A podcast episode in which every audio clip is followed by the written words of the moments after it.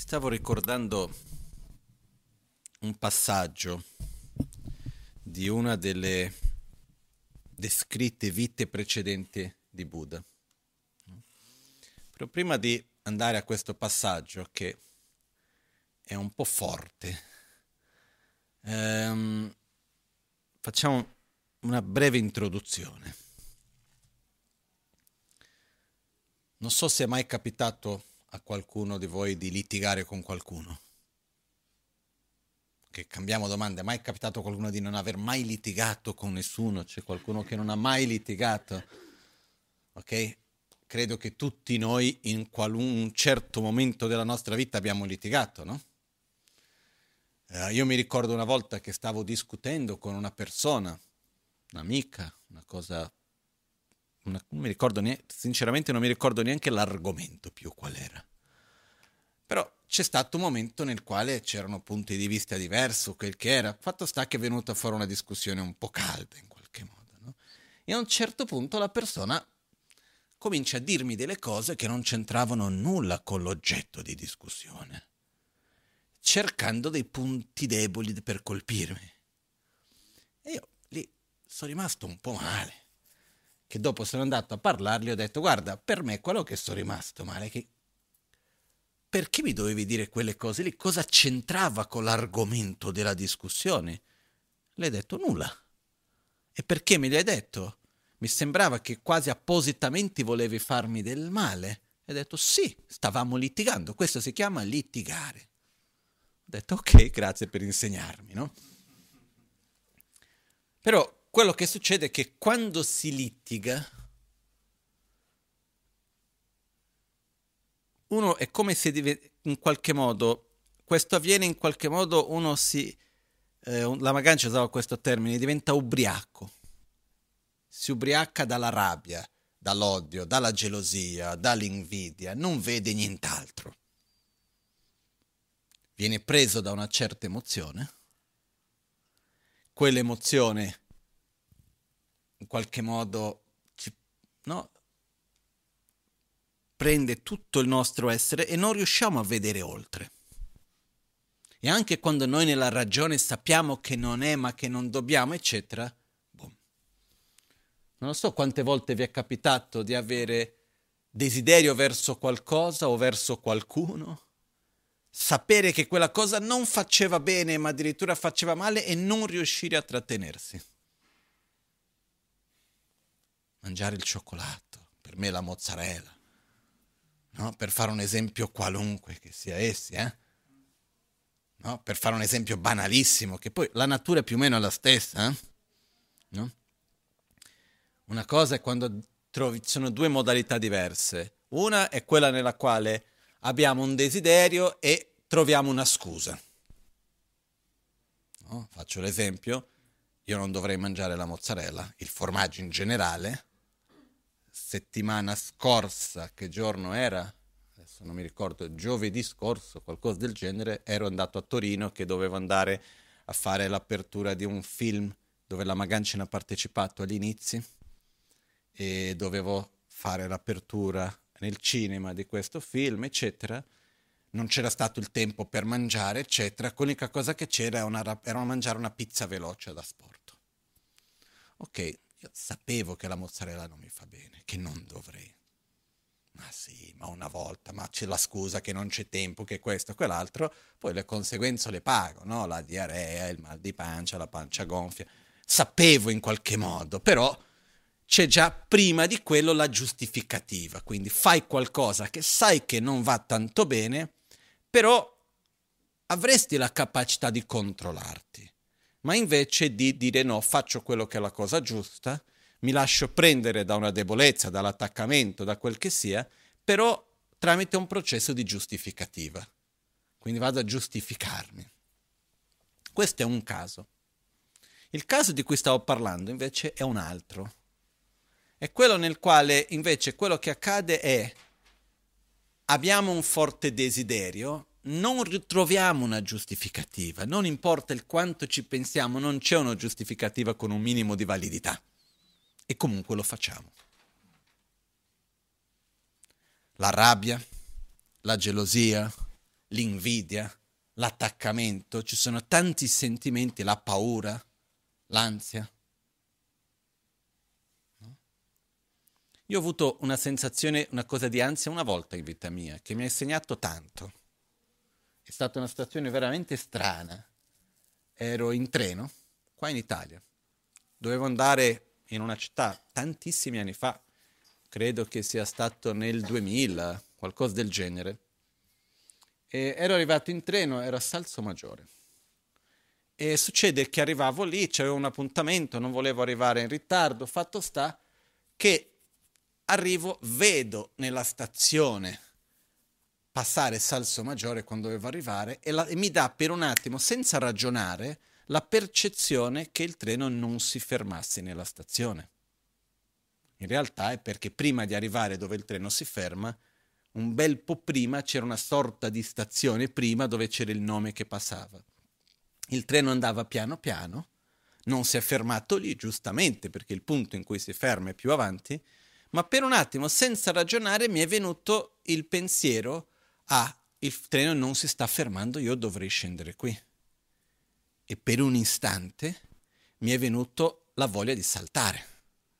Nel senso, devo arrivare qui, devo scendere qui. Quindi è venuto quella cosa, non posso non perdere questa stazione andare oltre.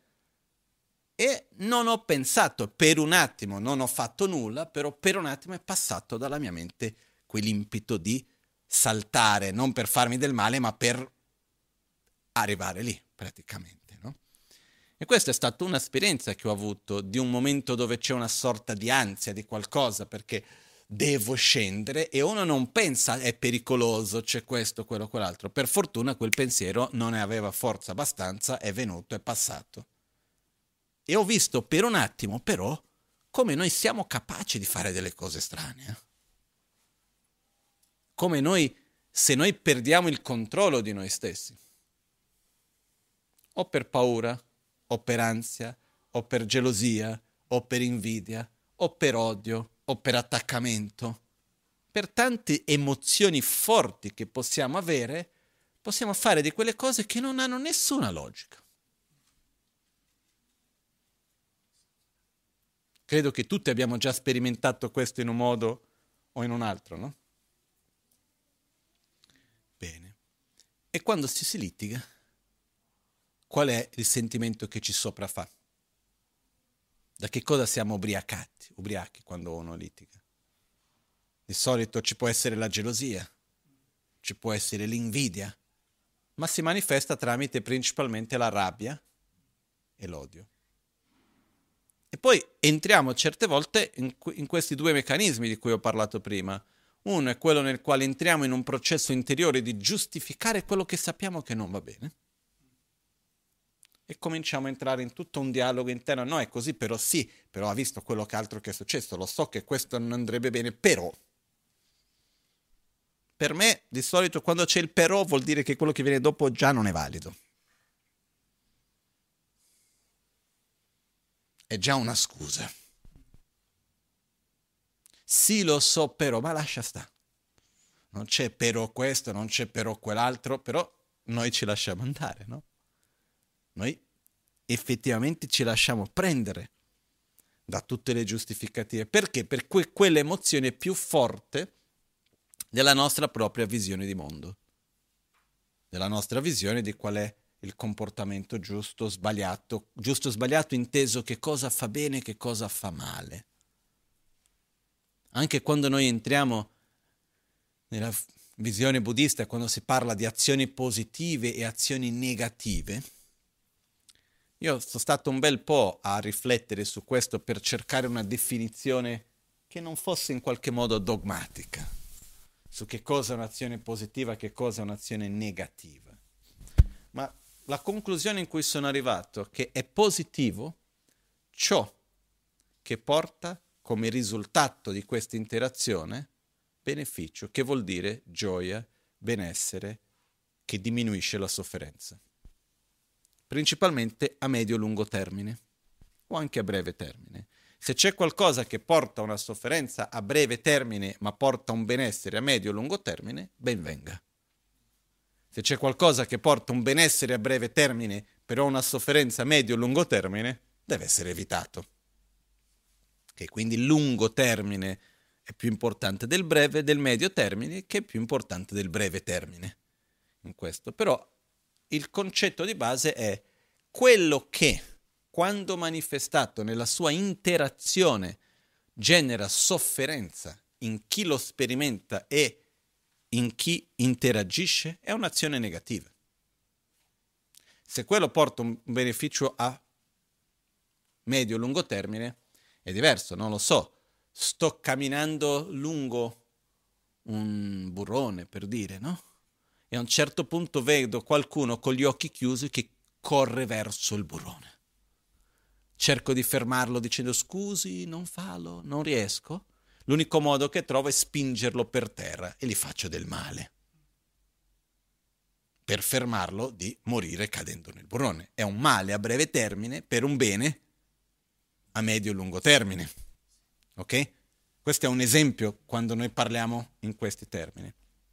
Però la cosa importante qui è capire che quando parliamo del bene, bene o male, non è che stiamo parlando della definizione della lotta fra il bene e il male.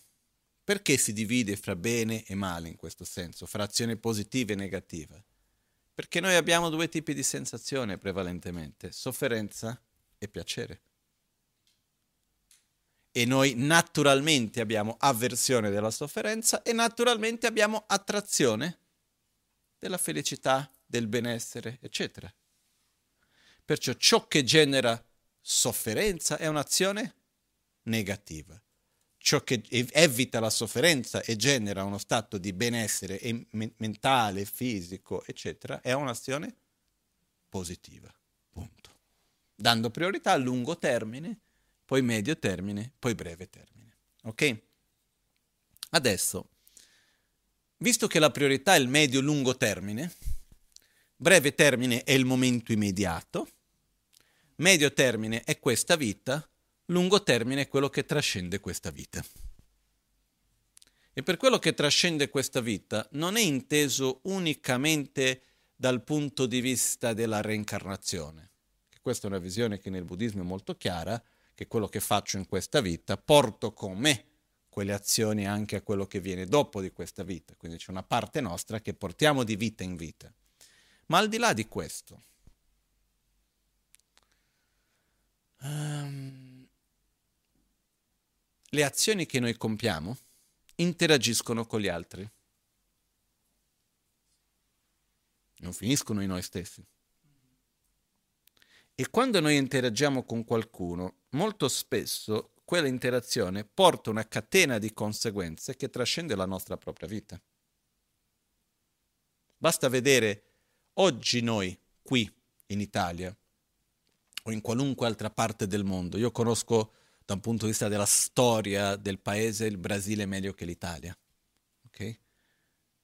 Noi oggi viviamo ancora delle conseguenze di scelte e vissuti che sono avvenuti 50 anni fa, 100 anni fa, 200 anni fa? Nella nostra storia o no? no? Io penso nel Brasile e mi viene di vedere quanto non tocca la mia vita e la vita di tante altre persone, chi di più, chi di meno, il fatto delle scelte che sono state fatte a partire da circa cinque secoli fa riguardo la schiavitù il fatto che il Brasile, se mi ricordo bene la data, nel 1889 è stato uno degli ultimi paesi al mondo ad abolire la schiavitù. E a differenza di altri paesi, nello stesso periodo l'Australia ha abolito la schiavitù. Però la differenza fondamentale è che mentre in Australia hanno dato un pezzo di terra a ogni famiglia di schiavi, che non erano più schiavi, in Brasile gli hanno fatto un taglio in faccia per ricordarli che erano sempre schiavi e gli hanno dato un lavoro, fra virgolette, dove gli davano da mangiare e da dormire a pagamento e quello che guadagnavano non era abbastanza per pagare il mangiare e il dormire. Quindi erano schiavi, oltre al fatto che c'era la schiavitù illegale che è andata avanti per tanto tempo. E questo è passato di generazione in generazione. E ancora oggi viviamo delle conseguenze enormi nella vita di praticamente ogni brasiliano riguardo a quello che è accaduto secoli fa. Scelte fatte, eccetera. Okay? Se noi andiamo nella storia di ogni popolazione, nella storia di ogni luogo, ci sono delle avversioni, degli odi, delle attrazioni che vengono trasm- passati da generazione a generazione e che influenzano le scelte, influenzano i pensieri e le azioni che vengono passati da una generazione all'altra. Perciò quello che accade, questo è quello che si intende per lungo termine. Quello che noi facciamo oggi che trascende questa vita, che va oltre la nostra propria vita, pensando anche a quello che c'è dopo. E questa è la parte più importante in generale. C'è un altro punto importante su tutto questo, um, che è un po' dove voglio arrivare.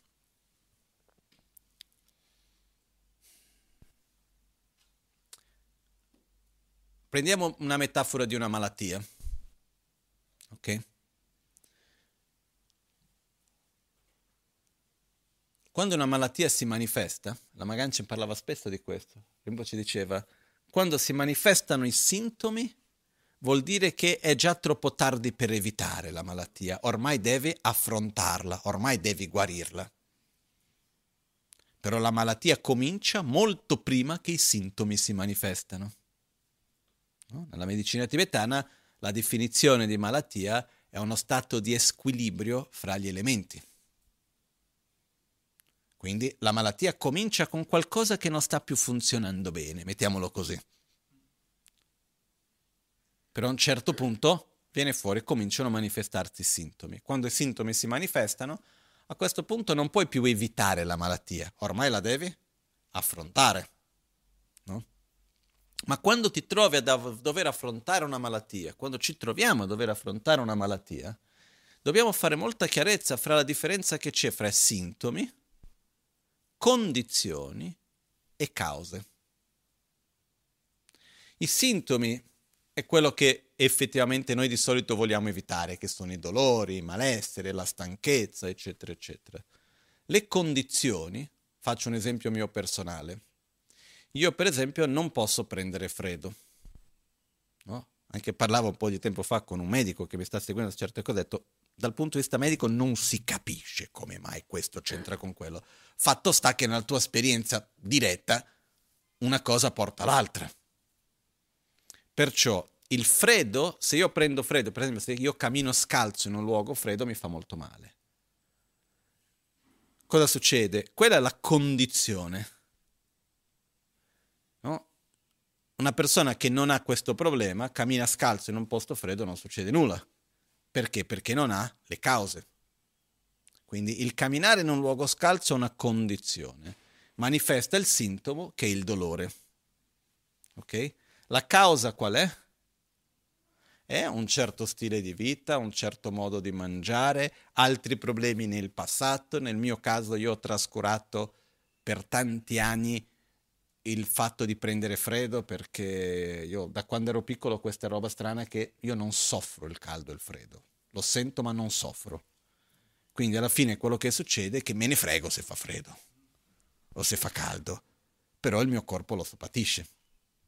Finché un giorno ero in sauna e, mettevo le mani e qua avevo tutta la parte dietro tutto gelido, anche dopo un bel po' che ero lì, ho detto c'è qualcosa che non va comincio a sentire. Quindi al di là di questo, adesso non, non, non serve presentarvi la mia cartella clinica, non è quello.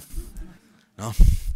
È più che altro il fatto per dire ho accumulato le cause per tanti anni che hanno portato il mio sistema a avere certe debolezze che quando entrano in contatto con una certa condizione, tipo prendo freddo ora, mi manifesta il sintomo. Chiaro? Quindi qui abbiamo tre situazioni diverse. No? Cause accumulate negli anni. La causa riguarda sempre nel passato. Condizione, momento presente, e sintomo o risultato che anche si manifesta nel momento presente. Però se io voglio smettere di avere questi sintomi, dove devo lavorare? Non basta prendere le medicine per eliminare i sintomi. devo evitare le condizioni, quindi non sedermi in posti freddi, non camminare scalzo in posti freddi, eccetera, eccetera, cosa che ho fatto negli ultimi anni che mi ha aiutato e continua ad aiutarmi bene, ma poi devo lavorare sulle cause. Quali sono le cause? C'entra con i reni, c'entra con il fegato, c'entra con quel che c'entra, questo è un problema che i medici devono risolvere per me. Piano piano stiamo camminando in un'ottima direzione, sto bene, eh? Però devo fare gli esempi su di me, non su altri, no? Però sto bene, punto. Però la, io fin d'oggi qualcuno che ha la salute perfetta non ho mai conosciuto. Un qualcosina c'è sempre, no? Perché il nostro stile di vita non è sano perfetto. Comunque, fatto sta che devo lavorare sulle cause, devo eliminare le cause e devo la- lavorare a lavora- su quello che è stato generato prima, che ha creato degli scompensi, eccetera, affinché possa guarire. Uno è guarito quando, trovandosi nelle stesse condizioni, non si manifestano più i sintomi. Io mi posso dire sono guarito quando potrò camminare scalzo in un posto freddo e non mi porto, non mi fa male. Chiaro? Questo. Noi di solito facciamo un errore, noi pensiamo che quando non ci sono più i sintomi siamo guariti. Dal mio punto di vista la guarigione avviene quando i sintomi non si manifestano più dinanzi alle stesse condizioni. Quello è lo stato di guarigione e non quando semplicemente non ci sono più i sintomi. Ok?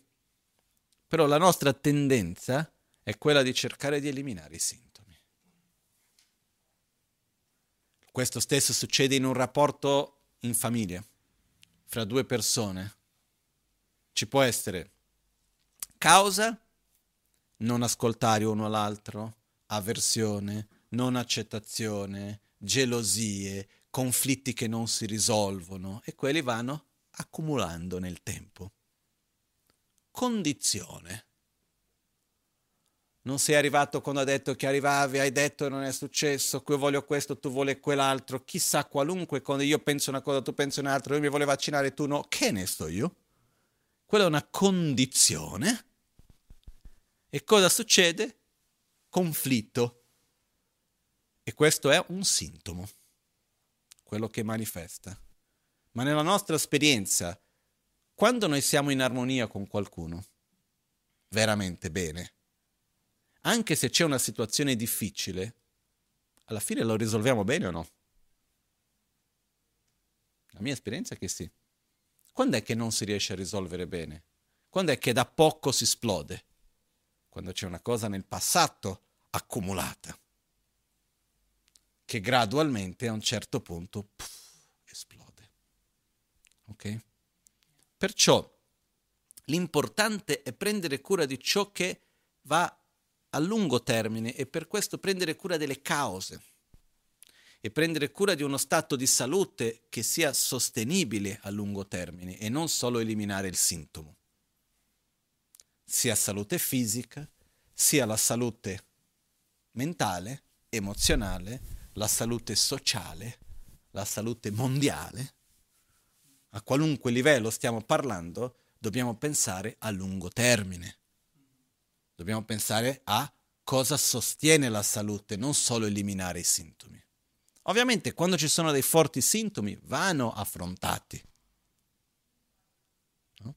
Io vedo per esempio nella cultura orientale, cinese, tibetana, io quelle li conosco meglio, come nella medicina cinese e la medicina tibetana, se, se un trattamento porta beneficio a medio-lungo termine e a breve termine fa tanto male, ma chi se ne frega? No? Mi ricordo una volta che ero al monastero di Tashilumpo in Tibet e il monastero di Tashilumpo in Tibet è un monastero uno dei più antichi e più grandi monasteri oggi in Tibet e, e c'è una clinica abbastanza importante per la città, dove fanno sia medicina allopatica che medicina tibetana, ma prevalentemente medicina tibetana. E io stavo studiando un pochettino di medicina tibetana, proprio la base, con il medico responsabile di questa clinica, e dopo che mi ha spiegato un po' della teoria sono andato a fare un po' di giorni che vedevo lui mentre lui faceva con i pazienti, eccetera. No? E stava facendo una tecnica che conosciuta da noi come moxa, qualcuno avrà già visto, no? questa che si prende una sorta di incenso e che si mette il calore, no? E c'erano due pazienti che ho visto, due signore. Il loro problema, la, la causa per la quale erano lì, una perché aveva ansia e l'altra perché aveva insonnia. Ma tutti e due avevano difficoltà per dormire, ma una in particolare molta insonnia. In uno di questi casi ha preso la moxa, ha messo una posizione qua in mezzo al petto, quando ha toccato gli faceva male, non so se vi è mai capitato di avere un momento di ansia, eccetera, se uno si tocca proprio qua in centro al petto fa male. Questo è un segno che c'è, nella medicina tibetana si dice il disturbo dell'umor vento, però al di là di quello. Questo è uno dei segni. Ha messo una moxa qui e poi dopo un'altra qua dietro. Però lì, quando fanno la moxa, si mettono lì a soffiare con molta forza finché scoppia. Non è come da noi quando si fa la moxa, si mette un pezzettino di legno sotto, comincia a fare caldo, si toglie. No, proprio bruciato tutto. Io ho detto, ma dopo non viene un po' venire un'infezione, un po' di pus? Ho detto, sì. E non fa male? Fa male, ma vedrai che dorme. No? La settimana dopo è tornata la signora, lui ha finito, era tutto bruciato qua, ma proprio bruciato brutto, eh? Ha messo un po' di burro, che è quello che in Tibet si utilizza, ok? Andata a casa, tornata la settimana dopo, ha tolto un po' di pus che c'era, eccetera.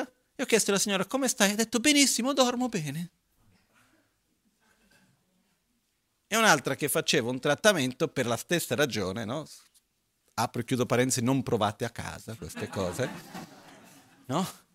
E un'altra che ha fatto un trattamento che era invece dove si prende un ferro rovente, fatto in un certo modo, e la stessa cosa però su un punto sulla testa qua no? che andava lì, c'era un modo per misurare il punto giusto, poi si vedeva lì il ferro, csh, un po' di fumo, no?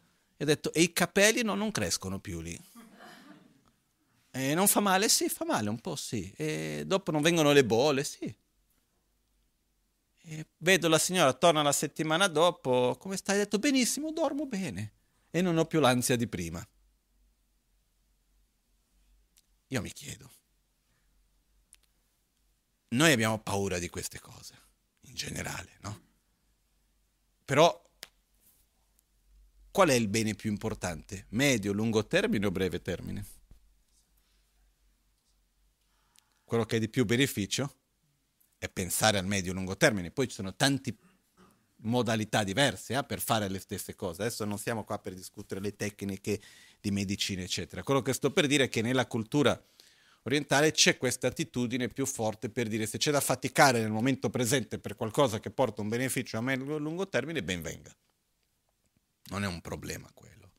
Però guardare più lontano, cercare di coltivare quello che ci fa bene più nel tempo, il modo di mangiare, il modo di relazionarci gli uni con gli altri. Se io ho un rapporto con un'altra persona, come tutti noi abbiamo rapporti con tante persone, che tipo di rapporto voglio avere con te, al di là che tu sia famiglia, amico, chi sia. Io voglio avere un rapporto di rispetto, di amicizia, di sostegno uno all'altro o voglio avere un rapporto conflittuoso? Se io voglio avere un rapporto conflittuoso, entro in conflitto. Un pochettino di qua, un pochettino di là e riuscirò sempre meglio. Se voglio avere un rapporto basato sul rispetto, sull'aiuto, uno aiutare l'altro, eccetera, sull'amicizia, io devo coltivare l'amicizia, anche se viene voglia di sputarli in un occhio, non lo faccio. Prendo un attimino di spazio, vado lì, cerco di relazionarmi in un modo che sia basato sul rispetto, sull'amicizia, sulla comprensione, eccetera. Perché alla fine noi coltiviamo le cose a medio e lungo termine. Le nostre azioni sono come delle, sono delle cause che più avanti viviamo i risultati.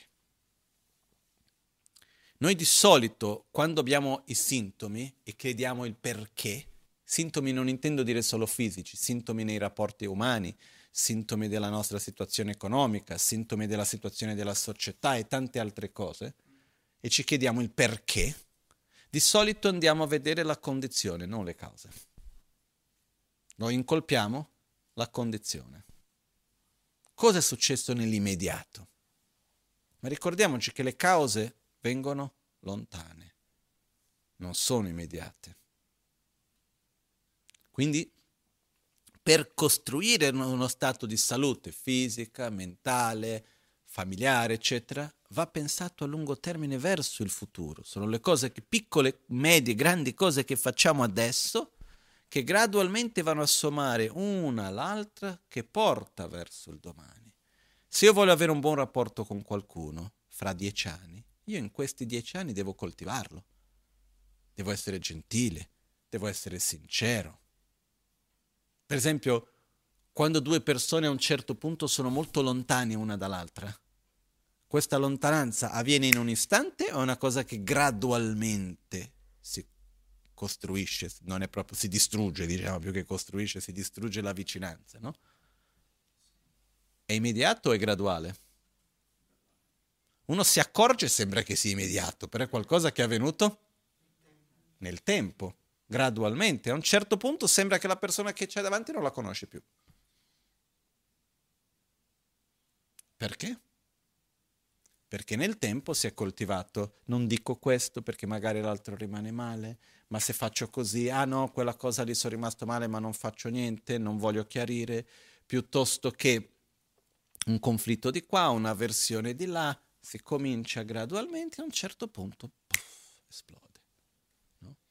Questo mi ricorda un consiglio che la mia bisnona ha dato a mia madre.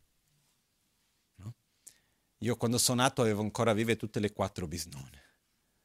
E una delle bisnone, io non mi ricordo di lei perché è morta quando ero ancora molto piccolo, eh, quando mia madre era ragazzina, mia madre spesso andava da lei e lei era una persona anche che molto come, diretta, divertente, eccetera. E, ehm, comunque sia, fra le altre cose che c'era, lei per esempio ogni sera le sue preghiere è che lei parlava con Dio, no? Però nel suo parlare con Dio parlava a voce alta e raccontava tutte le cose che erano successe della famiglia. Mia madre era nella stanza a fianco, sapeva tutte le storie della famiglia perché lei stava lì a parlare con Dio, ma perché così? Ma guarda mio figlio di qua e di là e gli parlava a voce alta. No? Comunque, al di là di tutto, lei un giorno dopo mia madre le disse, io e tuo nonno abbiamo vissuto insieme bene per tantissimi, tantissimi anni, non mi ricordo quanti sono stati, 60 anni, quei che sono, che sono stati insieme, per tantissimi anni. Io ti dico il segreto. Detto, ogni qualvolta ci fosse stato fra di noi un conflitto, prima di dormire parlavamo fino a non chiarire le cose e dopo facevamo l'amore. Questa era la chiave per mantenere un rapporto sano per tutti gli anni. In altre parole, prima si chiarisce, poi si fa qualcosa di piacevole insieme. Un momento dove si unisce, che può essere mangiare qualcosa, può essere in mille modi diversi, però è il condividere qualcosa insieme. Caso contrario, si crea distanza, distanza, distanza, distanza, distanza e quando uno ha visto, totalmente, non è irreparabile ma sembra irreparabile in quel momento, diventa quasi come se fosse. Poi come si dice, si, bagna, si, si piove sul bagnato, c'è il conflitto, invece di diminuirlo si aumenta. Tutto questo per arrivare a dire che diventa importante per ognuno di noi coltivare la salute fisica, mentale, emozionale, la salute nei rapporti, la salute nell'ambiente, la salute in, un, in tutti gli aspetti della società, nelle piccole azioni, guardando verso il futuro. Tutti noi abbiamo degli aspetti della nostra vita che non sono sani. La nostra società ha tanti aspetti che non sono sani. Però noi spesso abbiamo un'attitudine che al mio vedere è sbagliata, che è quella che quando vediamo qualcosa che non va bene, noi abbiamo l'attitudine di puntare il dito su ciò che non va bene, condannare ciò che non va bene ed aspettare che perché ho condannato ciò che non va bene, quello fa che le cose vadano bene come per dire c'ho una malattia, come quella malattia non va bene, punto il dito su quello che non va, ma quello non risolve. Quando c'è qualcosa che non va e va evidenziato quello che non va bene, va messa l'energia nella direzione opposta per coltivare la salute, non per eliminare la malattia. Non so se è chiara la differenza. Se c'è un rapporto fra due persone e a un certo punto ci accorgiamo che abbiamo un conflitto fra di noi, vediamo, riconosciamo che c'è il conflitto, stare a parlare del fatto che c'è il conflitto e stare a mettere il dito addosso al conflitto non risolve. Quello che dobbiamo fare è coltivare gli aspetti belli che ci abbiamo. Quindi coltivare l'amicizia, coltivare la fiducia, coltivare l'affetto, dobbiamo coltivare ciò che va a mantenere un rapporto e questo naturalmente genera le caratteristiche, le condizioni per guarire quei conflitti che si sono stati generati. Nel nostro processo interiore, quando noi vediamo dentro di noi degli, delle nostre, chiamiamo così malattie, usando la stessa metafora mentale, rancore, paura, ansia, tristezza, eccetera, eccetera, quando noi riconosciamo delle cattive abitudini che abbiamo, puntare il dito sulla cattiva abitudine e dire guarda come faccio così, non va bene quello che faccio, non va bene così come sono, non va bene, non va bene, non va bene, non risolve. Evidenziare la malattia non ci porta allo stato di salute quello che ci porta allo stato di salute è coltivare uno stile di vita sano. Quindi una volta che io riconosco quello che non va, devo mettere la mia energia verso la luce, non nell'evidenziare il buio. È un po' come per dire se c'è un luogo che è oscuro e dico qua è buio, fa troppo buio, fa troppo buio, non deve esserci il buio e continuo a dire che fa buio, il puntare il dito sullo buio non toglie il buio. Come faccio per eliminare il buio? portando la luce. Devo andare verso la luce, devo prendere la luce e portarlo lì dove c'è l'oscurità. Quindi io devo mettere la mia energia nel generare uno stile di vita sano, fisicamente, mentalmente, emozionalmente, dal punto di vista dei rapporti con le altre persone, dal punto di vista dell'ambiente, eccetera, eccetera. Che il nostro stile di vita moderno non vada tanto bene con l'ambiente, mi sa che ci siamo capiti, no? Non è che ci vuole tanto. Basta vedere quanta spazzatura uno produce. Poco tempo fa ho chiesto a un ingegnere con cui lavoriamo con le cose del centro, eccetera, ma tu sai dove va a finire la spazzatura? Che mi stavo chiedendo, no? Oltre che il camioncino che la viene a prendere. Dove va a finire? E lui mi ha spiegato lì a Verbania dove va. E mi ha detto, eh, la plastica viene bruciata. Poi qua vicino a Bergamo. Oltre che, immaginate, io adesso parlo della zona di Verbania, non conosco il resto, la quantità di plastica che verrà, che viene trasportata via camion fino a Bergamo. Bergamo lì vicino, dov'è? Brescia, dov'è? Per essere bruciata.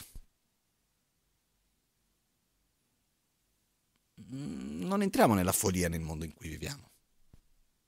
Ma cosa faccio? È inutile che sto lì a condannare, puntare il dito. Quello che faccio, io personalmente faccio il possibile di non avere plastica in casa, di non comprare il meno possibile con plastica. E se c'è della plastica cercare di riutilizzarla più che mandarla a riciclare, perché poi è un altro discorso. Perché? Perché io vedo che è un modo malsano di vivere. Il problema non è il governo e il sistema che non sta a gestire bene la plastica. Io sono il primo a comprare un sacco di roba in plastica. Quindi io come posso fare per vivere in un modo sano? Se vado a comprare, se c'è la scelta con plastica, senza plastica, scelgo senza. Ah, costa di più, è più scomodo. Fa niente. Perché io voglio costruire un rapporto sano da parte mia verso l'ambiente nel meglio delle mie capacità. Non so se è chiaro quello che sto dicendo, no? Perciò diventa veramente importante per noi cercare di coltivare la salute nel nostro modo di vivere. E qui c'è il punto dove volevo arrivare. Fra cause e condizioni, le condizioni sono importanti, ma le cause sono molto più importanti. Vanno affrontate le condizioni, ma principalmente le cause. Quando il sintomo è molto forte, prima va affrontata la condizione e poi va affrontata la causa. Ok? Per dire, se io ho un dolore e sono in un posto troppo freddo, prima devo uscire dal freddo, poi devo andare a, mangiare in un certo modo, uh, prendere certe medicine, curare la causa della malattia. Però nel momento immediato va trattata la condizione. Chiaro questo, no? Perciò, nella nostra vita, dei nostri conflitti, dei nostri litigi, delle nostre sofferenze, eccetera, quali sono le cause? Da dove nascono i nostri litigi? Cercate di ricordare le volte che avete litigato con qualcuno ok? Spero che dovete andare molto lontano nella memoria. Ma comunque sia, cercate di ricordare le ultime volte che avete litigato con qualcuno, ok? E osservate che in fondo da dove nasce quello? Perché uno litiga? Gelosia? Paura? Rabbia? attaccamento. Ma alla base di tutto cosa c'è? La ossessione all'autogratificazione, cosiddetto egoismo, l'attaccamento all'io e al mio, l'attaccamento a come secondo me le cose dovrebbero essere, la nostra incapacità di vedere l'altro. Ma se noi vediamo le cause dei conflitti, sono esterne o sono interne? Pensiamo alla nostra vita. Le condizioni spesso si manifestano esterne, ma le cause sono interne, che vengono accumulate negli anni. C'è chi dirà, ma non dipende da me, dipende dalla mia infanzia, perché il mio padre, perché la mia madre, perché questo, quello. Va bene tutto, ma adesso ci siamo nel presente. E non siamo qua per puntare il dito addosso uno all'altro. Il punto è, prima di tutto, fare una divisione che è fondamentale, è quella di capire quali sono le cause della mia sofferenza, dei miei conflitti, eccetera, dove io vivo. Dipendono dal modo in cui io vivo il mondo, non dal mondo in cui io vivo. E anche i grossi conflitti del mondo in cui io vivo nascono dove? Del modo in cui coloro che vivono in questo mondo agiscono. Guardiamo i conflitti a livelli personali, a livelli lavorativi, a livelli nazionali o a livelli internazionali. No? In questi giorni ci sono conflitti abbastanza forti, abbastanza evidenti. Non che prima non ci fossero grandi conflitti nel mondo e tanta sofferenza che gira. Però se noi andiamo a vedere qual è la caratteristica che genera il conflitto, è la caratteristica umana, è l'arroganza, è la propria visione di mondo, è l'attaccamento, è l'odio, è l'egoismo in fondo. Okay? Perciò in fondo ciò che genera i conflitti sono i cosiddetti veleni mentali, sono attitudini interne che noi abbiamo, che sono abitudini. Però è importante partire da questa divisione, però non stiamo qua a guardare fuori, lontano, guardiamo la nostra propria vita. Perché una cosa che io ci credo tanto è che se stiamo parlando fra di noi, dobbiamo vedere che cosa io e ognuno di voi può fare. È inutile stare a parlare di che cosa che qualcun altro dovrebbe fare. Eh? Noi possiamo qua passare delle giornate intere a discutere perché lui potrebbe fare così e l'altro potrebbe fare così e avrebbe dovuto fare sì, però se lui facesse questo, ma tanto non serve a nulla. Invece dobbiamo affront- usare la nostra energia per parlare, affrontare quello che io posso fare, quello che tu puoi fare e non quello che gli altri dovrebbero fare. Ma stiamo parlando dal piccolo, dal micro al macro. Ok? Quindi anche quando sono grandi conflitti e qualcuno mi viene a dire perché quello lì dovrebbe fare così si risolverebbe. Ho detto, cosa io posso fare? Cosa tu puoi fare? Nel nostro piccolo, che è grande. Okay?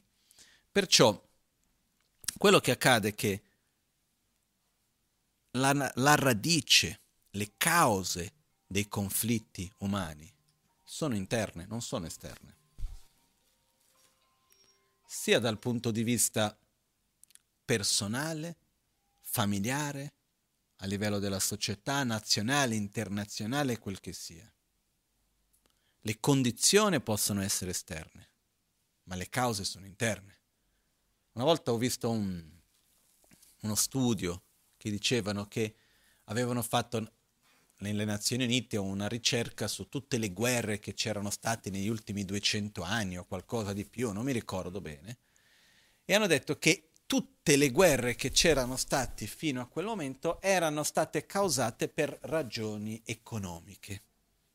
Anche quelli che sembravano per ragioni religiose o questo o quell'altro, alla base dietro c'era una ragione economica. Ma quello è ancora una condizione dietro quella ragione economica che cosa c'è? C'è l'egoismo, c'è l'incapacità di vedere l'altro, c'è la mancanza di amore, di rispetto, di gratitudine, c'è l'odio, c'è l'indifferenza verso la sofferenza altrui. Queste sono le cause che nascono dalla ignoranza. Quindi nel mio piccolo io cosa posso fare? Io posso prima di tutto dividere, e fa- dividere nel senso di fare una scelta. Io cosa voglio fare nella mia vita? Io voglio creare un mondo perfetto intorno a me, quindi voglio cercare di ottenere tutto ciò che voglio, evitare ciò che non voglio, voglio cercare di trattenere ciò che mi piace, voglio fare che il mondo intorno a me sia così come io ritengo che debba essere, le persone devono fare quello che ritengo che devono fare, voglio che il mondo intorno a me sia così come voglio che sia. O questa è una possibilità che è quello che di solito facciamo. E l'altra possibilità è io voglio cambiare il mio modo di agire di interagire con il mondo. Io voglio interagire sulla base di rispetto, di amore, voglio superare il mio proprio egoismo, voglio riuscire ad avere stabilità, pazienza, voglio superare la mia paura, l'ansia, eccetera. Io voglio imparare a star bene, in armonia con me con gli altri, indipendentemente di dove sono, con chi sono, in quale situazione mi trovo. Un'utopia che non è un'utopia basata su una realtà esterna, ma sì sul modo in cui io il mondo. Se noi facciamo questa scelta, cominciamo a vedere che quello che noi viviamo è il risultato delle nostre azioni e non importa ciò che accada, non è una giustificativa per sentire odio verso l'altro.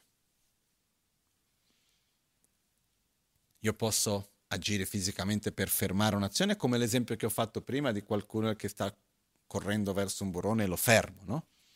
Però si raccontava di questa vita precedente di Buddha, che in un certo momento era stato messo in prigione dal re. Adesso io ho i dettagli con i nomi, tutta la storia raccontata con tutti i nomi, eccetera.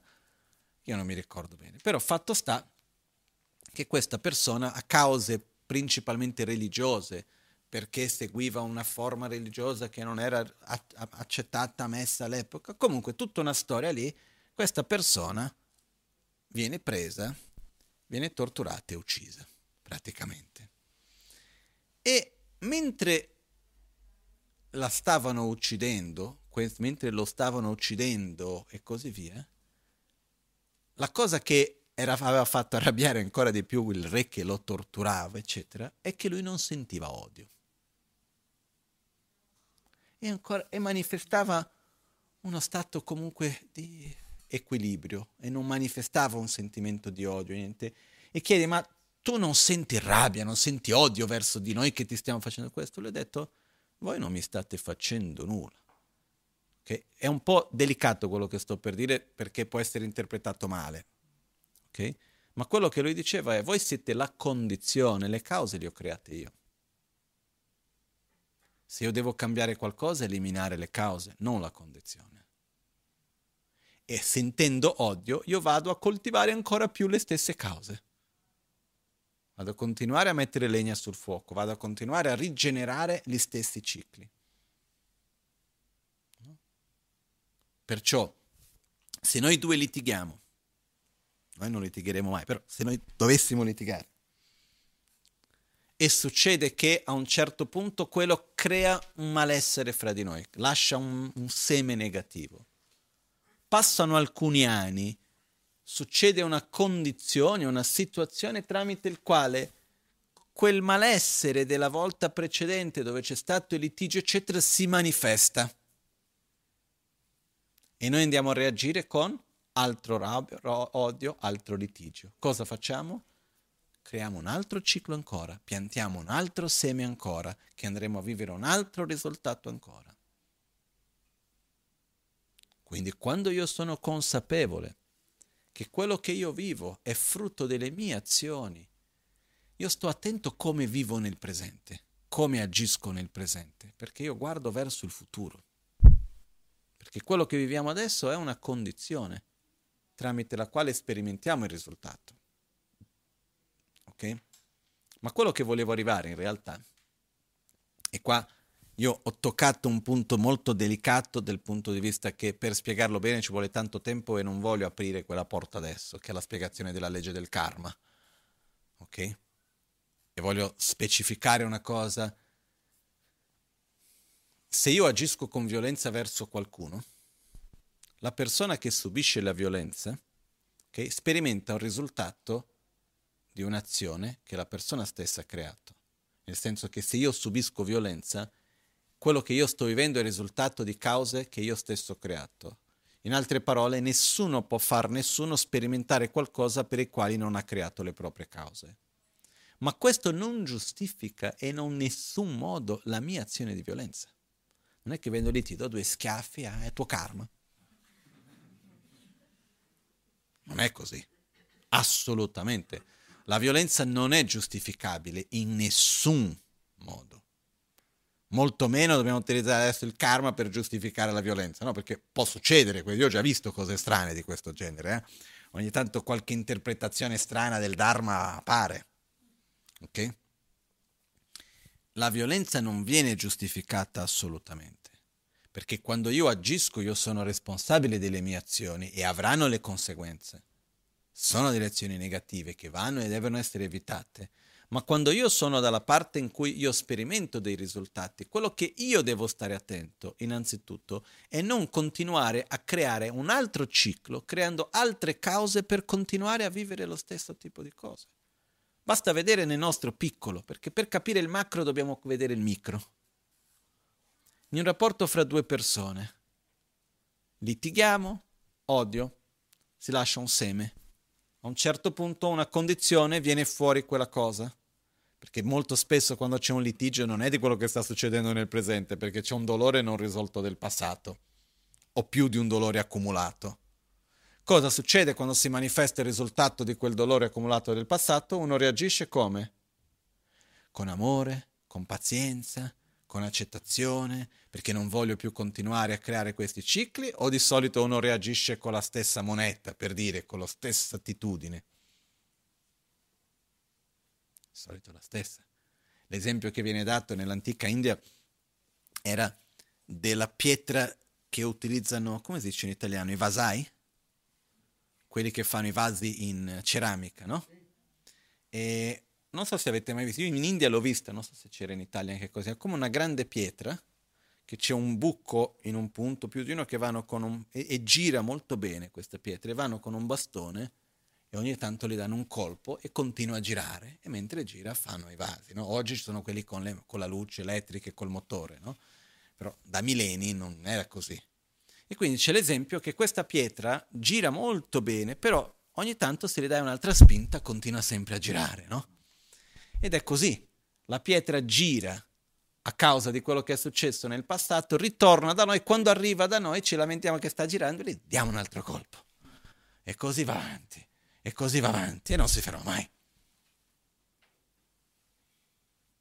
Litigo non per quello che sta succedendo adesso, perché quella è solo una condizione, ma per conflitti accumulati non risolti del passato. E come reagisco dinanzi a quello nel presente? Un altro colpo. E un altro colpo, un altro colpo. Questo è quello che dobbiamo evitare. Quando passa la ruota e noi non diamo un colpo, tratteniamo la mano, è già tanto perché questo vuol dire che gira meno forte.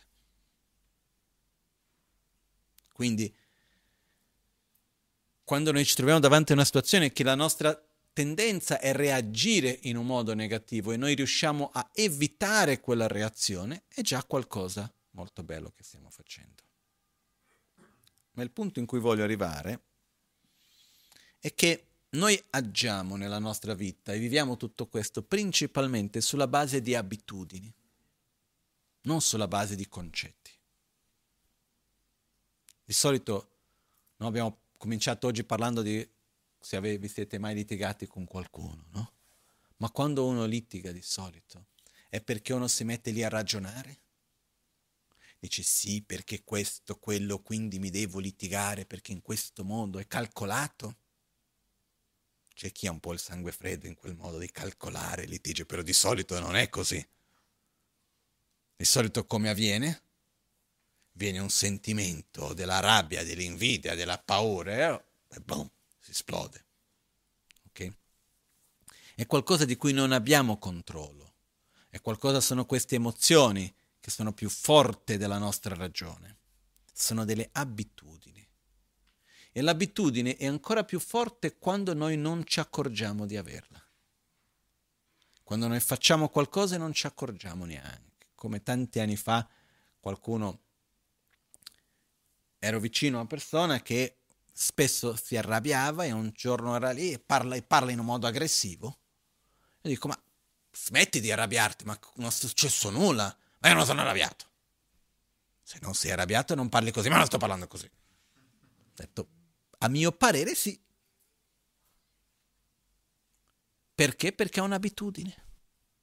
Sei così abituato a reagire con aggressività che non ti accorgi neanche quando sei aggressivo. Le abitudini sono più forti quando noi non ci accorgiamo neanche. Perciò come cambiamo un'abitudine? Perché alla fine è quello il punto. Abbiamo abitudini esterne, abbiamo abitudini interne. Vengono descritte abitudini di corpo, parola e mente.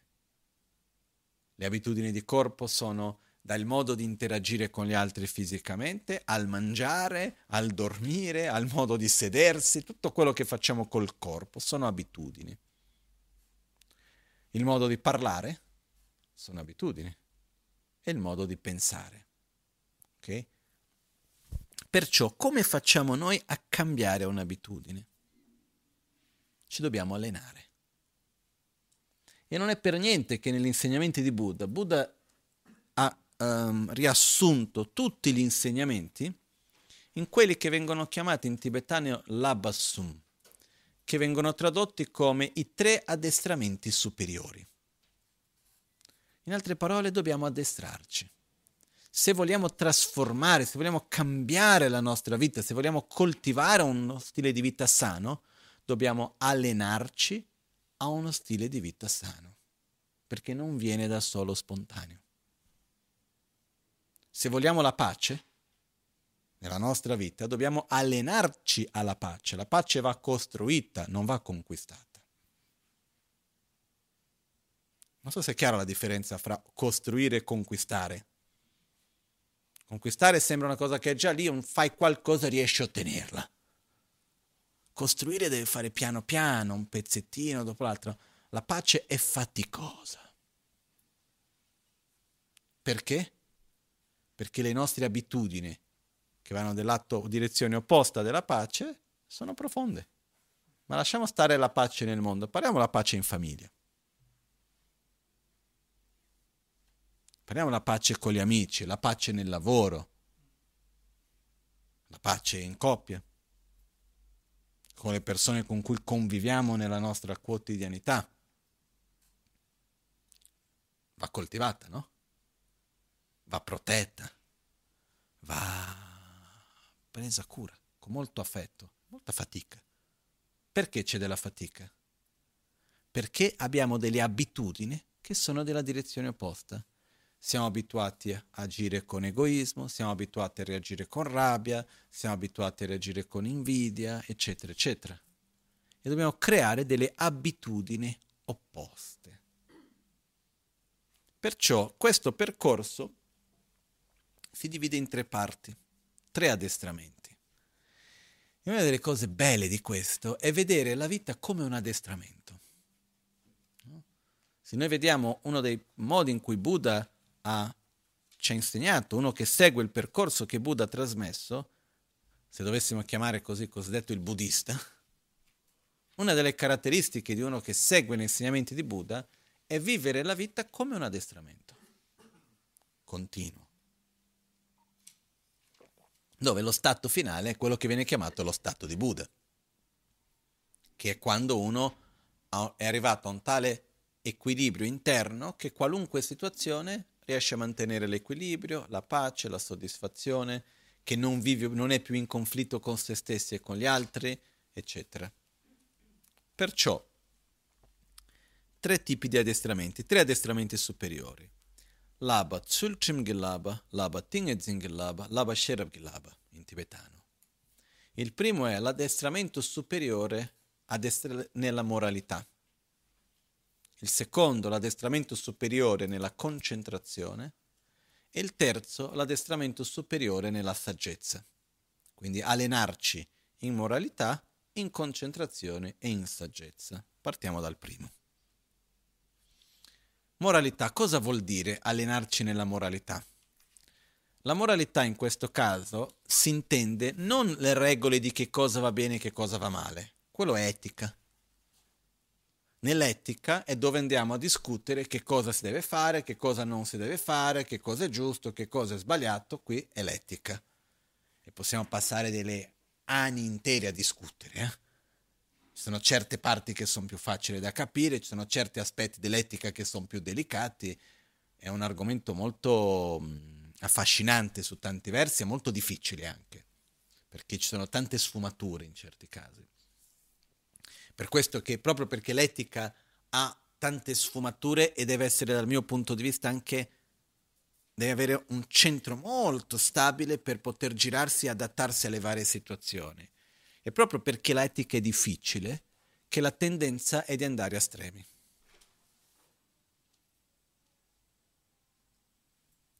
Adesso non voglio dilungare, che non è questo l'argomento.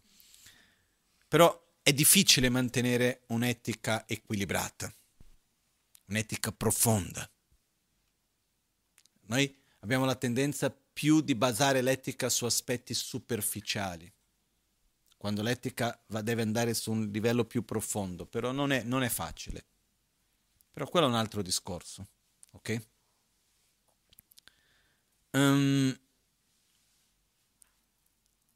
ognuno di noi ha la nostra propria etica ossia noi basati sull'educazione che abbiamo ricevuto, il contesto in cui siamo cresciuti, nostri, le nostre esperienze, i nostri ragionamenti, eccetera, eccetera, abbiamo un'idea di questo va bene, quello non va bene, questo fa bene, quello fa male, eccetera, eccetera. Ok, non entriamo adesso in quello. La moralità invece è la nostra capacità, indipendentemente di come sia la nostra etica, è la nostra capacità di coltivare ciò che fa bene e evitare ciò che fa male. Una buona moralità con una pessima etica è una combinazione terribile. Per esempio, io posso credere che uccidere è la cosa giusta. Perché secondo me tutti quelli che pensano nel modo che secondo me è sbagliato fanno del male al mondo e vanno tutti uccisi. È possibile arrivare a questa visione di mondo o no? Io posso pensare che chi fa questo, quello, quello, quell'altro, secondo me è sbagliato e quindi va ucciso, va eliminato dalla faccia della terra, non ci deve essere. Se io ho quel pensiero che è un'etica dal mio punto di vista sbagliata e segue una buona moralità, vuol dire che segue quello effettivamente. Ok? Quindi l'etica è molto importante. Però dall'altra parte avere un'etica meravigliosa con una povera moralità serve a poco. Questo è quando noi sappiamo, facciamo esempi banali, dai, per, farci, per alleggerire un po' la cosa. La dieta. Uno può avere un'etica della dieta bellissima. Io so che questa cosa mi fa male, che devo mangiare quell'altra, che la dieta deve essere così, così, così, devo bere di qua, devo fare di là, è una dieta complessa perché non comprende solo il mangiare, comprende l'attitudine emozionale, comprende i momenti come dormo, quanto dormo, come mi sveglio, la luce del giorno, prendere sole per la vitamina di qua, di là, tutta una dieta complessissima, una visione bellissima di uno stile di vita sano. Ma se poi uno non lo segue, non perché non lo sa, ma perché non ha la forza di fare ciò che sa che è il giusto fare. E diventa molto importante per noi questo aspetto. La moralità, allenarci nella moralità vuol dire allenarci nel fare ciò che sappiamo che è giusto fare, nel evitare ciò che sappiamo che è giusto evitare. Non so se è chiaro questo. Partiamo dalla dieta. Che cosa mi fa bene mangiare? Quello mi fa schifo, però lo mangio. Non mi piace? Eh, mangialo. Piano piano impari, imparerai a piacere. Ah, quella cosa mi piace tanto, ma non la devo mangiare. Cosa faccio? Ogni tanto? No, non la mangio. Questo è un esempio.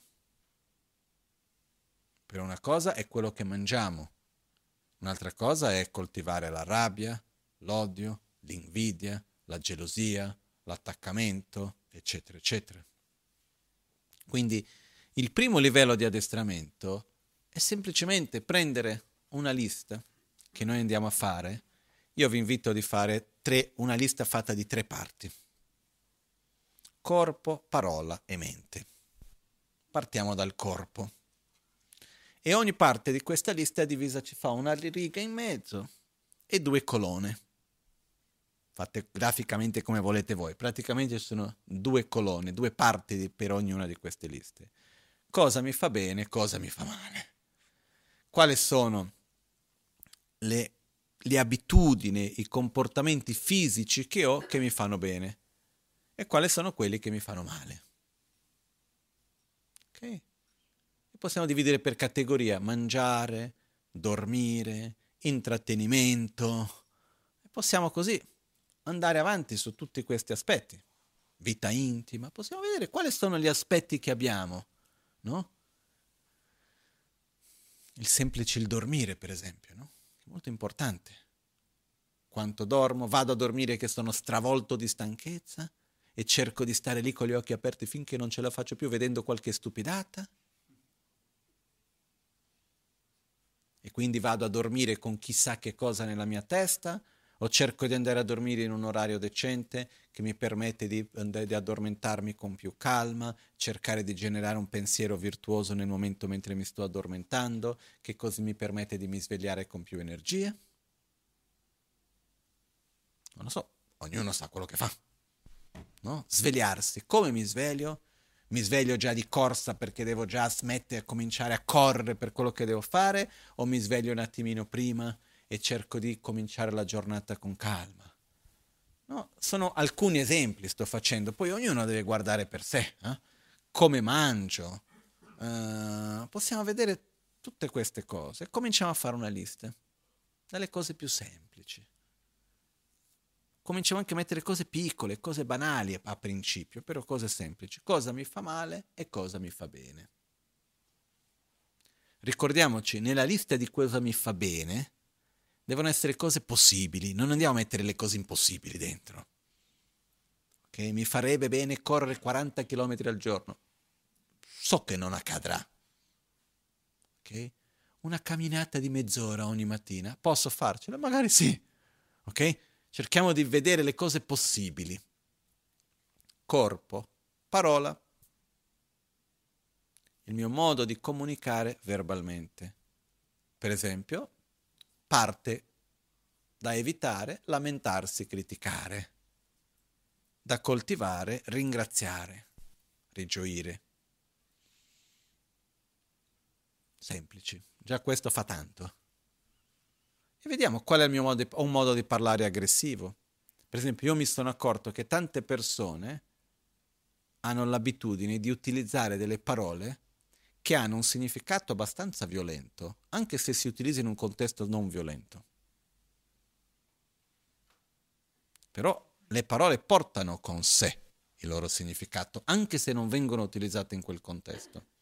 Non so se è chiaro questo. Ed è qualcosa che dal mio punto di vista non fa bene. E non sto farla, parlando di cose, no, non vanno dette le parolacce perché è una cosa di... No, io sono però totalmente aperto.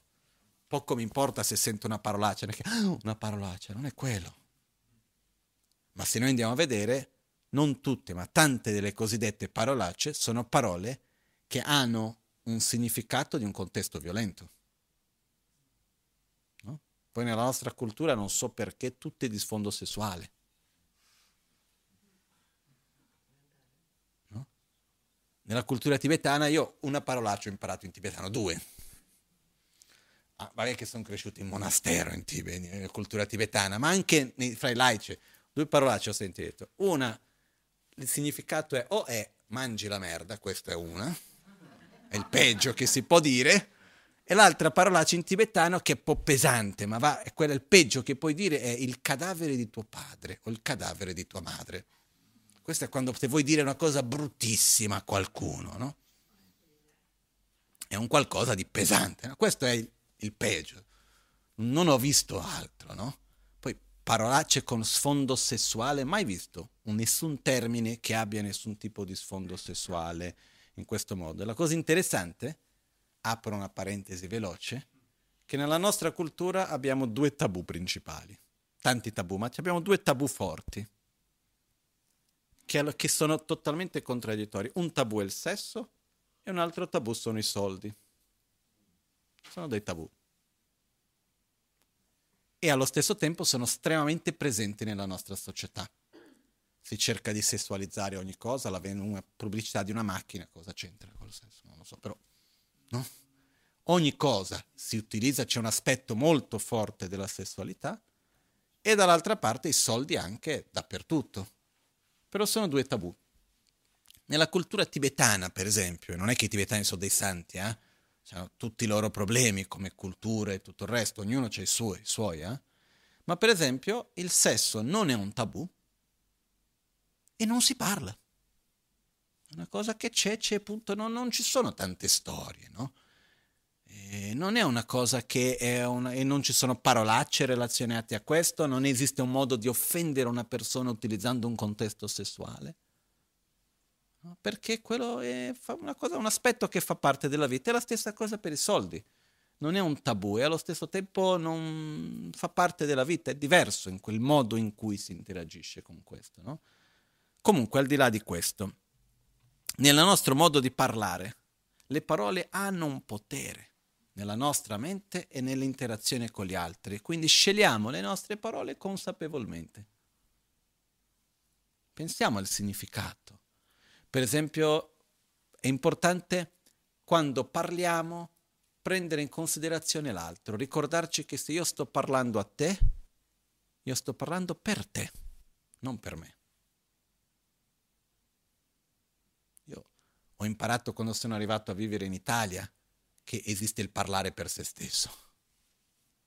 Perché dove io vivevo per tanti anni, dai 12 ai 24 anni circa, vivevo con una con delle persone, con Genlakpala principalmente, anche se era in un contesto di una grande università monastica, io all'interno di lì, che c'erano circa 4.000 persone che vivevano lì, io vivevo, i miei amici erano i miei maestri principalmente, io sono nato vecchio?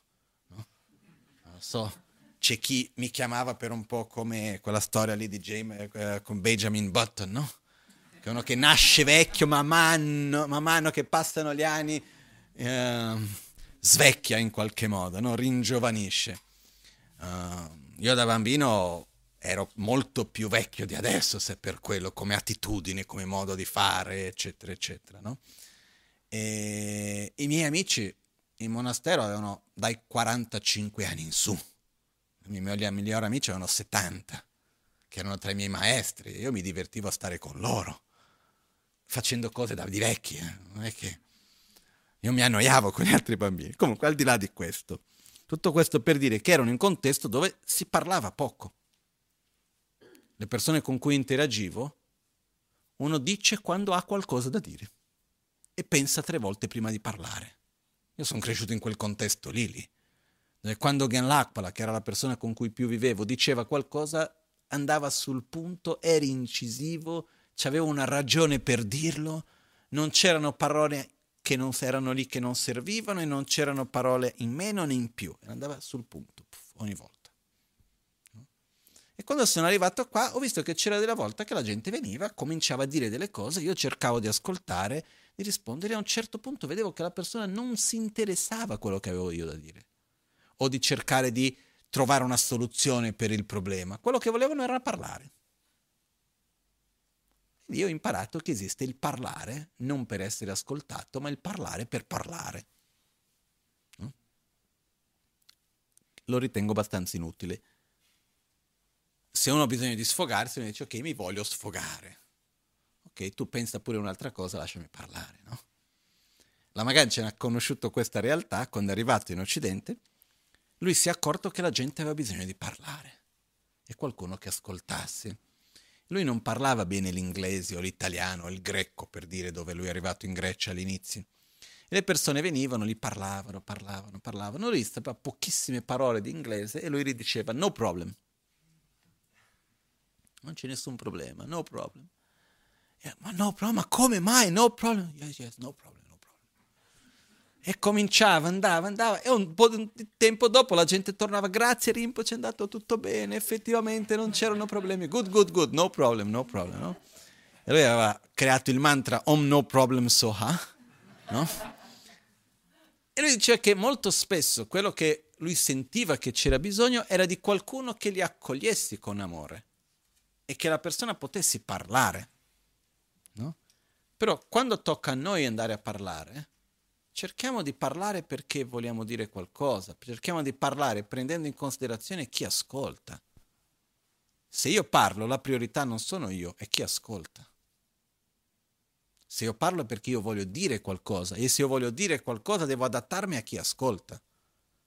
È chi parla che si adatta a chi ascolta, non il contrario. Quindi se io devo dire qualcosa, devo trovare il momento e il modo giusto per dirlo. Perché se io voglio che tu capisca una certa cosa, io mi devo adattare alla tua mentalità, ai tuoi tempi, ai tuoi modi. Non so se è chiaro questo. Perché comunicare richiede tre parti. Uno che parla, ciò che viene detto e uno che ascolta, uno che riceve il messaggio quando io do il messaggio, io innanzitutto devo sapere dove arriva e devo adattarmi a chi riceve. Quindi in realtà parlare, comunicare richiede un'attitudine di umiltà. Parlare bene. Richiede un'attitudine nella quale io mi adatto a te. Perché se io arrivo con l'arroganza di dire io non mi adatto a te, tu devi capire me, Posso farlo quanto voglio, ma alla fine non riuscirò a comunicare. Quindi per comunicare bene richiede innanzitutto un'attitudine di umiltà, che è quella di adattarsi all'altro, adattarsi ai templo, al tempo, ai tempi, con- ai contesti e ai modi. Perché se io ti dico una cosa giusta, nel modo giusto, nel momento sbagliato, non funziona. Se io ti dico la cosa nel momento giusto, nel modo sbagliato, non funziona neanche. E se ti dico la cosa nel momento giusto, nel modo giusto, ma la cosa sbagliata, non funziona neanche, no? Quindi devo dire quello che si adatta alla tua mente nel momento giusto, nel modo giusto, per quello che alla fine uno piuttosto sta zitto molto spesso, perché trovare tutte queste condizioni non sono così facili, no? Però al di là di questo, al di là della battuta, quello che accade è parlare. Qual è il modo che fa bene e qual è il modo che fa male? Quali sono le abitudini che ho della parola che vedo che sono nocive, che fanno male a me e agli altri. Cerco di evitarle. Quali sono quelle che invece fanno bene? Per esempio, pensare prima di parlare, cercare di capire l'altro, di vedere l'altro prima di dire qualcosa. Parlare in un modo coerente. Ci sono tanti aspetti della parola importante. E quindi cosa fa bene? E poi l'altra lista quali sono le attitudini che ho mentali che mi fanno male e quelle che, sono, che mi fanno bene. Emozioni, sentimenti, modi di pensare, quelli che mi fanno bene e quelli che mi fanno male. Facciamo la lista, li scriviamo con calma, questa lista. Una volta fatto questo, andiamo e cominciamo uno per volta, senza fretta. Non c'è fretta di arrivare, c'è fretta di camminare nella giusta direzione. Quindi prendiamo una cosa del corpo, questo comportamento mi fa male, quello mi fa bene. Ok, comincio evitando questo e coltivando quello. Ah, c'è una lunga lista? Verrà uno passo dopo l'altro. Ma si comincia da una parte. E lì cominciamo, è un allenamento. E a un certo punto, se io mi prendo un impegno di evitare qualcosa, ci sono due benefici nell'evitarlo o nel coltivarlo. Un beneficio è il beneficio specifico di quella cosa lì. Un altro beneficio è che ogni volta che io mi sono preso l'impegno di non bere l'acqua fredda, per dire una qualunque cosa qualunque che ho davanti a me, io vado a prendere l'acqua fredda perché mi piace e non la bevo, io sto coltivando la mia salute, sto diminuendo l'attaccamento verso quell'acqua fredda, ma allo stesso tempo io sto rinforzando la mia moralità, sto rinforzando la mia autostima. Perché quando io prendo un impegno con me e lo mantengo, vado a rinforzare la mia autostima, che è importantissimo. No? Per dire, se io posso prendermi l'impegno di fare di ogni mattina quando mi sveglio, prima di cominciare la giornata, devo saltare sette volte. Sto inventando una cosa qualunque, eh? Cosa cambia saltare o non saltare? Niente. Ma se io mi sono preso l'impegno lo devo fare. Perché? Per rispetto a me stesso. Per coltivare la capacità di mantenere i miei impegni. Va al di là del fatto che saltare fa bene o non fa bene. È perché io mi sono preso un impegno, quindi vado a coltivare la moralità. E quando noi siamo abituati a mantenere i nostri impegni, diventa più facile prendere dei nuovi impegni. Se noi siamo abituati che gli impegni che prendiamo non li manteniamo, ogni volta è un ripartire da capo ed è molto faticoso. Ok? Perciò il primo addestramento è nella moralità. Nell'addestramento della moralità ci sono alcune caratteristiche che ci aiutano in questo. Non, apriamo, non parliamo di tutte adesso perché ovviamente è una cosa abbastanza lunga. Il primo aspetto che ci aiuta nella moralità è ricordarci la preziosità di questa vita.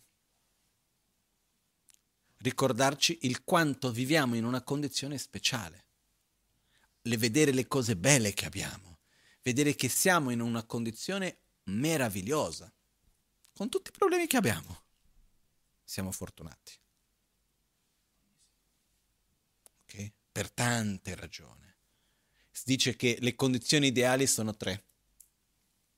Avere il minimo necessario materialmente, quindi una salute, un minimo buono, e una situazione materiale dove abbiamo dove dormire, non abbiamo la fame, non siamo sotto guerra, eccetera. Ok? Quindi siamo in un luogo sicuro, abbiamo da mangiare, possiamo procederci dal freddo, dal caldo, questo è il minimo necessario. Secondo, avere qualcuno che ci guidi correttamente in un percorso spirituale avere una direzione da seguire e terzo, aver gioia nel seguire quella direzione.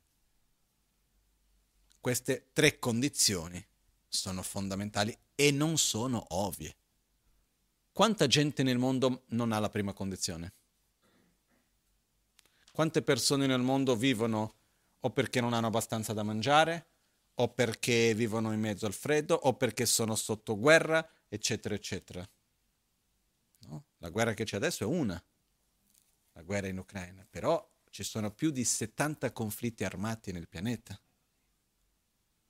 Okay? E conflitti molto pesanti di ogni genere. E la quantità di gente che vive, che non ha la certezza di aver da mangiare, eccetera, sono troppi. Noi, per tutte le ragioni che siano state, siamo fuori da questo. Ok? Ed è già tanto. Secondo, avere una direzione. C'è tanta gente che purtroppo nella vita non ha una direzione in cui mettere la propria vita. La vita alla fine dei conti è un sopravvivere con un po' di piacere, no? È la solita pizza Netflix per dire, no?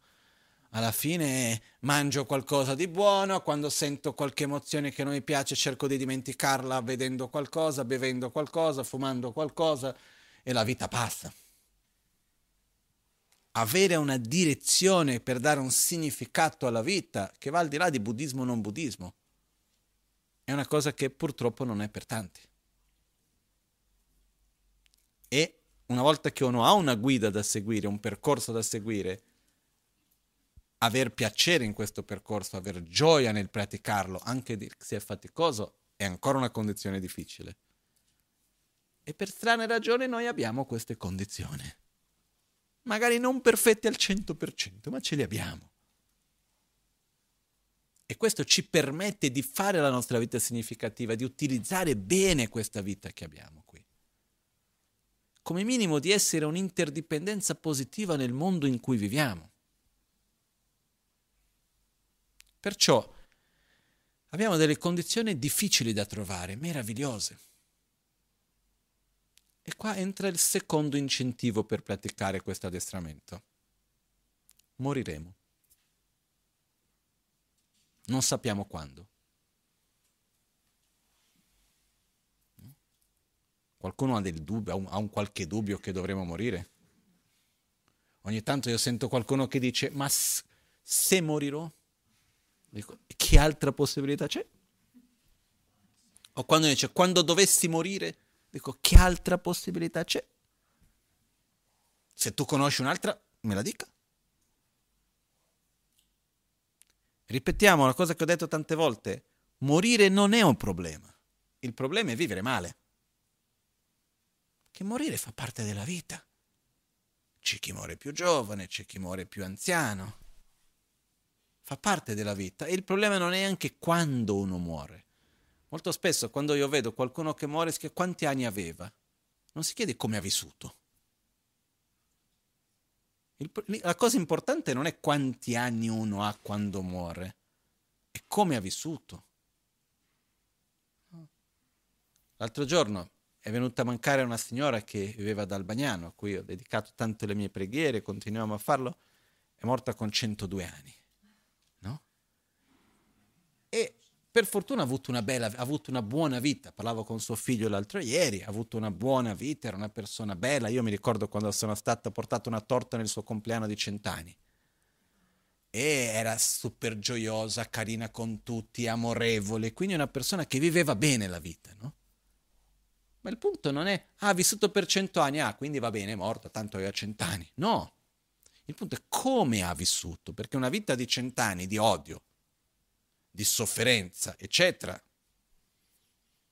oh, non so se è meglio di 80 o meno, dipende. Quello che voglio dire è che la cosa importante è che anche da un punto di vista di fare delle cose che fanno bene e delle cose che fanno male, noi come esseri umani abbiamo una grande capacità. Fare una vita lunga di violenza non è una cosa tanto bella fare una vita lunga basata sull'amore, sul rispetto, sull'aiuto, eccetera, è una cosa meravigliosa. Quindi la domanda non è quando uno muore, ma come vive. E quando io chiedo per me stesso, perché qua dobbiamo parlare di noi stessi, fatto sta che moriremo.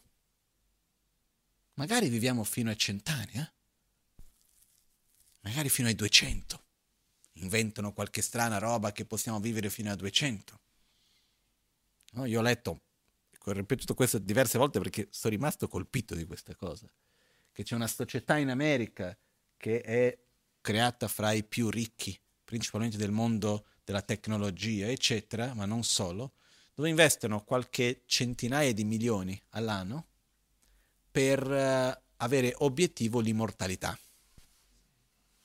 E hanno pubblicato che, secondo loro, questa società nell'anno 2030, domani, chi avrà soldi abbastanza e un corpo relativamente sano potrà vivere fino anche ai 300 anni.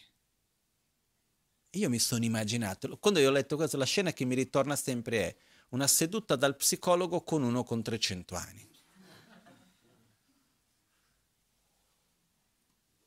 In un mondo dove la gente non passa degli 80-90.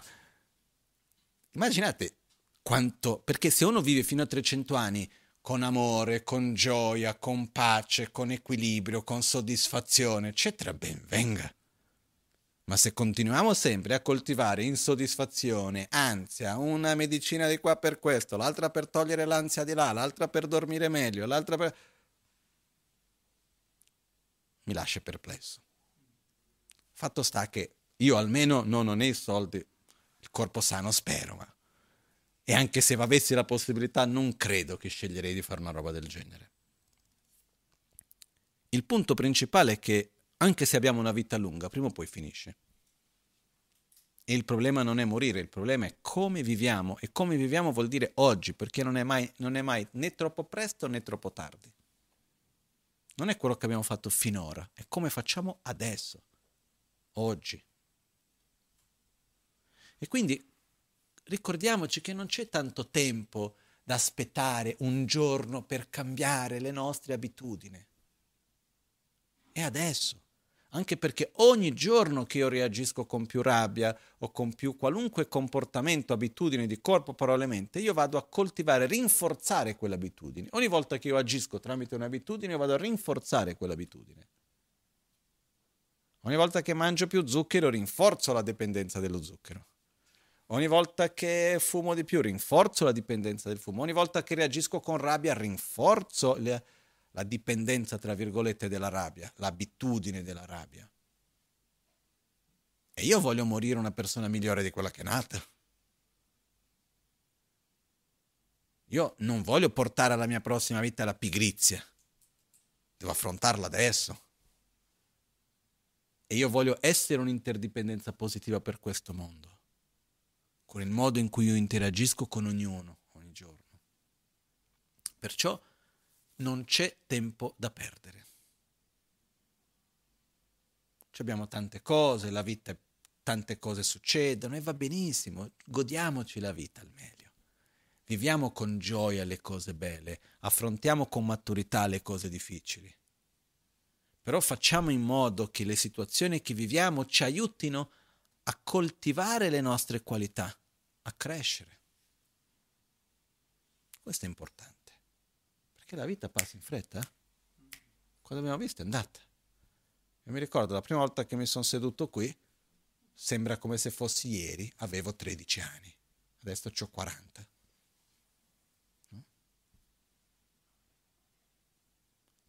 Gli anni passano. Sembra così, un attimo. Perciò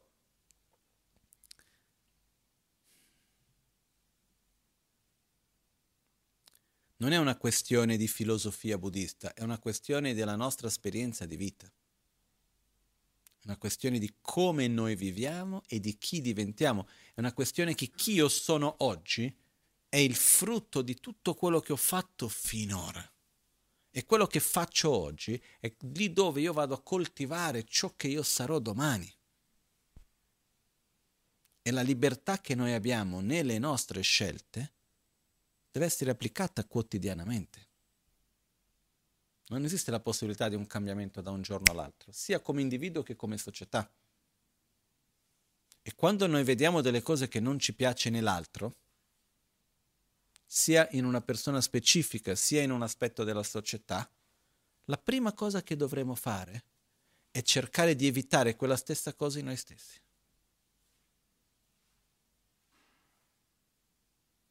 Non so se è chiaro questo. Quando io vedo dell'odio in te, quella è la prima cosa che devo fare, evitare che io stessi senta odio. Quando io vedo della violenza, devo cercare di evitare la violenza. Questo è come penso io. Perciò, ognuno di noi, nel nostro piccolo, cerchiamo di fare il nostro meglio. In tutto questo perché il secondo addestramento è quello della concentrazione?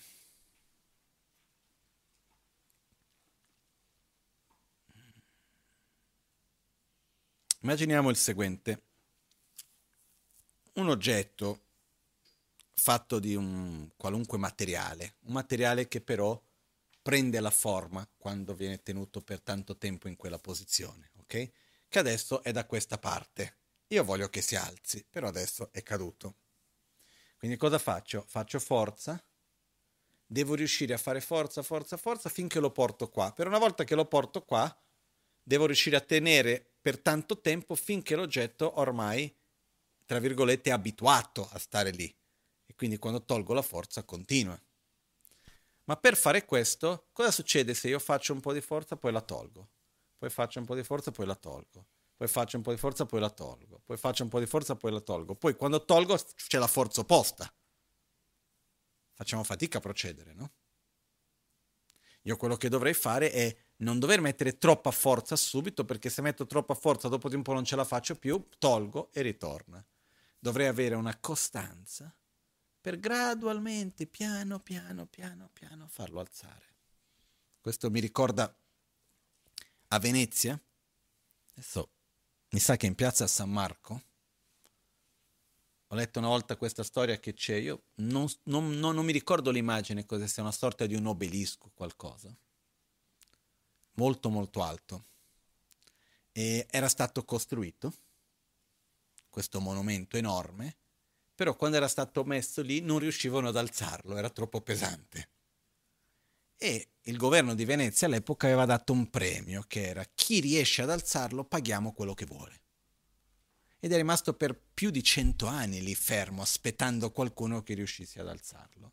Finché venne questo uomo, adesso non mi ricordo il suo nome, e lui fa un sistema con le corde, però non c'era nulla che avesse la forza di tirare quel peso lì. Quindi lui cosa faceva? Tirava le corde con mol- tutta la forza che avevano, che la corda rimaneva tesa e quell'oggetto non si muoveva di un niente, e poi bagnava tutte le corde e poi li tirava bagnate. Aspettava il sole, la corda si asciugava e quando è bagnata si espande, quando si asciuga si contrae. E quindi quando si contraeva, quell'oggetto si alzava di un centimetro e riempiva quel centimetro di terra e lo teneva. E ci ha voluto quattro anni, quel che era così, un pochettino alla volta finché è riuscito ad alzarlo. No? Uh, poi la storia continua, però non importa a noi. Quello che abbiamo bisogno è di cambiare la nostra mente così, un millimetro alla volta, però con costanza. Perché se io faccio una forza, tanta forza in una direzione, poi mollo, poi faccio la forza opposta, alla fine sono sempre lì. Perciò abbiamo bisogno di costanza.